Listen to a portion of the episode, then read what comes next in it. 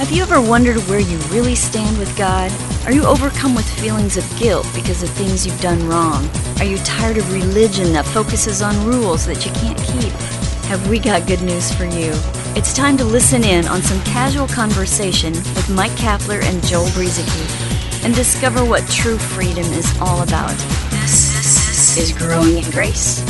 All right, take one of Growing in Grace, podcast number 401. I'm Mike along with Joel. Cut. yeah. Start over. I think we pretty much uh, we pretty much don't need take 2 and 3 uh, over these last 400 podcasts. We just we just roll with it. What you see is what you get. That's right. I think a few weeks ago, I even even in the middle of the show, I said, "All right, I'll edit that out." And you said, "No, leave it in," and so I left it in, and it was just what it was. Yes, yes. And that's Yes. what you get with us. It is what it is, Yeah, the good, the bad and the ugly. for better or worse. so, should I cut this part out? Nah. nah, let's leave it this time. How about that cough right there? There we go. Uh, I like it. I like it. Good. All right, now It's- let's get serious. Yeah, it just shows that we're human, that's all. That's right. Hey, uh, good news to talk about this week on Growing in Grace, podcast number 401. Starting off this series of 100 podcasts that we'll be doing on whatever topic. We, uh, have we ever? I don't think we could ever do 100 on a particular subject. Oh, but, don't get me started. oh, I'm sure there's some things. I wish we would have thought of that sooner because now we're, we're going to talk about this. I don't want to talk about what we're going to talk about today for a 100 programs. That's true. And it is, it's kind of a weird thing. I saw something on Facebook, something posted, and I, I think we'll use it as a springboard to get into what we're talking about. But, you know, because we've been talking about, you know, where are your accusers? The people who would pick up stones to throw at you. Jesus came not to condemn, but to save. And then other people would bring out scriptures, of course, about how God has accepted us in the beloved, and so many wonderful things that God has done for us. And so somebody went to a kind of a, a different extreme with this and said that if you see any scripture in the Bible, if you see anything in the Bible that would make you feel as if there was ever any separation between you and God, it's not inspired by the Holy Spirit. And I just had to say, could that ever be so any more off than what it is, than than what it sounds like? It's just, I, I you know, I think some people are trying to go to such an extreme that they're missing the good, true purpose of a lot of things that are written in the Bible. And, and instead of, you know, what you and I, Cap, have really focused on is looking at the Old Covenant and the New Covenant in their proper contexts, realizing that there was a reason for the Old Covenant, a very legitimate reason for the Old Covenant. God had this covenant with Israel for a purpose. And then, with that purpose having been fulfilled, the new covenant came along. And we've talked lots about that over the years. And so instead of throwing away that entire old covenant and the things that happened in the Old Testament and even some things that happened in the scriptures we know as the New Testament, instead of throwing those things away, we look at them in what we believe is, a, is the proper context. But some people are taking these things and saying and as if they never happened or as if God never had anything to do with it. But man, I'm telling you, there was a good reason for the law and for the reason that people were condemned, and then the reason, of course, that Jesus came. So I don't know wh- how we where we want to go with this, but kind Well, of addressing some of that stuff. what you just quoted there from somebody, I think it was Facebook, right? Yeah. Mm-hmm. So, well, I don't, I don't know who it was. You can't remember who it was, so that's beside the point. If we knew, we wouldn't say. Right. I think if you've listened to our last 400 podcasts, mentioning names is not something we normally do, mm-hmm. unless it's a good thing. And, and and I don't like to talk down to people, but since I don't know who this is, and I probably never will, I'm just going to say this. That is one of the stupidest things I've ever heard. I mean, it's just, mm-hmm. it blows my mind. Okay, and, and to call yourself a believer and then to suggest that there's a lot of scripture that we should take a black highlighter to, and I see this all the time, not only among grace people, but legalists as well. We may not understand everything there is to know about God's word. 2 Timothy 3:16 All scripture is given by inspiration of God and is profitable for doctrine, for reproof, for correction, and for instruction in righteousness or training, discipline, Now, I think personally there, there might be a difference between scripture that is given by inspiration and scripture that is inspired. And I've given the example on a, on a past podcast, probably a couple hundred programs ago, but you know, there's a scripture that says Jesus has a demon. And there's lots of examples we could probably give. I just think this is a good one. If you were to just pluck a verse out, not knowing where it came from or anything, you can find one that says Jesus uh, is possessed by a demon of some kind. But if you look at the context of the scripture, you come to realize it was the Pharisees who said that. And their statement was not true. So their statement was not inspired by God, but it is true that they said it. So the scripture was given by inspiration. It, it, it hmm. happened, it, it was there. It was true that that occurred. And so when it comes to scriptures, that don't make us feel good or feel like that we're condemned by God or anything like that. Any of those scriptures, instead of getting rid of them, as this person seems to suggest, why don't we just put them in the proper context? As you were saying, Joel, a big part of that is understanding the difference between the old covenant that we were not under and the new covenant that we are under. Yeah, and, and here's another example, and, and this is uh, different from what you were bringing up. This is the actual the words of Jesus. And so, is there anything that Jesus said that wasn't inspired inspired by the Holy Spirit?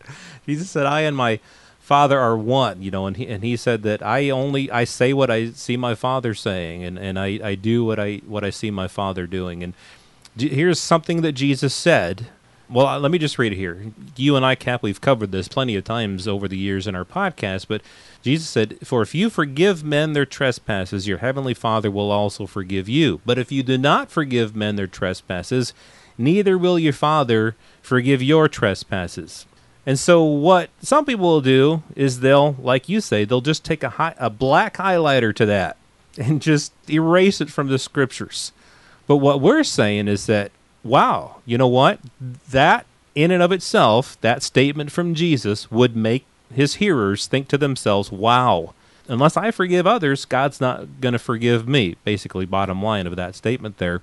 And so, again, some people would say, well, that makes me feel separated from God, and so let's just let's just get rid of that verse right there. But what you and I have done, Cap, we've looked at that in the context of Jesus was talking under the old covenant to people who were under the old covenant. It was an old covenant teaching, and it was real, it was true. Jesus was giving a true saying right there. He was speaking the truth, but he was speaking the truth again under the old covenant. But what happened when he went upon the cross is that our forgiveness came from the cross. And so that old covenant teaching, it had a purpose at its at the time that Jesus said it under the old covenant. But now we have a whole new covenant. It's a different covenant that we live under, the new covenant where God has taken away our sins, where He remembers our sins no more. And so it's not that if we don't forgive others, God won't forgive us, but rather it's that we have already been forgiven, and so let's forgive others. And so that's just one of the many things that Jesus himself said that would have made people feel bad about themselves. But again, we have to look at it in the right context. And that's what we're saying is that I, I, think people sometimes just act. I mean, for somebody to, to post, if, if and if you don't remember what Joel said, go back to the beginning of our podcast here because I, I still think it's phenomenal. But for somebody to make a post like that or to, to say something like that, I mean, that, that implies that you are going to be the one, whoever said that, you are going to be the one to tell us which ones are going to be eliminated from the, the scripture and which ones are going to stay. And who's going to be in charge of that? You know, who's going to be in charge of deciding which verses need to be highlighted under a black highlighter and taken out and which ones are going to stay? I can guarantee you there, there's a, a whole lot of black highlighting that's going to be going on as I thumb through my Bible here right now. And as I said before, maybe our understanding of the scripture isn't perfect. The word may be perfect, but maybe our understanding of it isn't. But attempting to understand the gospel and rightly divide this word of truth because there's a there's a great story being told here from cover to cover. True, a lot of it doesn't apply to us directly, but there's still a, a neat story where if you can connect the dots all the way from the beginning of the Old Testament to the end of, of the New, and see that there's something going on here. Now, I don't I'm not going to say that I understand it all either. I don't I don't even understand this tremendous story about Christ. I just understand little fragments of it here and there, but there are dots being connected from the old covenant to the new pointing to Christ. And even though we as Gentiles were not under that old covenant, there is something for us to learn from why things happened the way they did, and it will help us uh, in our understanding of the, of the, gospel. One thing I wanted to mention, Joel, again, a scripture we, we have quoted on a past podcast, uh, I think earlier this year. After Jesus died and, and rose again, he, you know, he kind of grabbed his disciples and he began to, to share with them the scriptures from the law of, and Moses through the, all of the prophets and he began to share with them and open their eyes to those Old Testament scriptures mm-hmm. that we have mm-hmm. so much trouble understanding and showed them how they related to him. That's what he did after the cross, after he rose again. Right, yeah. And just as we kind of wrap up here, just one more quick example, because there's a lot of people I've been hearing saying that God never had any such thing as wrath that there was never any such thing as God's wrath because they want to they want to just kind of candy coat everything and make it look like God is simply this God of love and fluffiness and happiness. And yes, God is love. I celebrate the fact that God is love. Part of his being is also this. Look at Psalm 95:11 real quickly here. I won't read the whole thing because we're running out of time here, but it says, God says, "So I swore in my wrath, they shall not enter my rest." And then, but here's the thing look at what it says then in Hebrews 3. People would say, all right, that wasn't inspired by God because God saying he's wrathful. No, no, no, no, no. But here's what Hebrews 3 says Therefore, as the Holy Spirit says, and then it goes and quotes that passage from Psalms. so that was inspired by the Holy Spirit because the writer says that that's what the Holy Spirit said.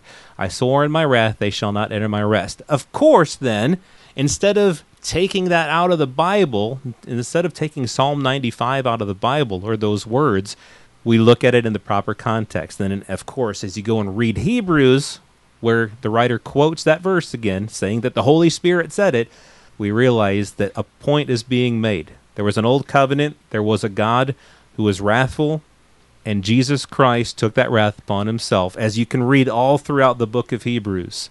And in our place, he died, and our sin was taken away. So, anyway, the point again is uh, because we really got to end here is that the, the Bible is full of all kinds of wonderful things, stories, and things for us to read and to know and to understand. We don't erase the parts that we don't agree with, we just look at them in their proper context. That's all we're trying to say. And speaking of God's love and not taking verses out of context, hopefully, one of the things that we won't take out of context is God's unconditional love and how it was demonstrated on the cross. Next week on Growing in Grace, we're going to take a look at how God demonstrated his love toward us. That's coming up next week on Growing in Grace at growingingrace.org. This has been Growing in Grace with Mike Kapler and Joel Brueseke, heard online through various internet sources around the world each week. To access hundreds of past programs, visit graceroots.org. Share it with a friend and listen again next week for more Growing in Grace.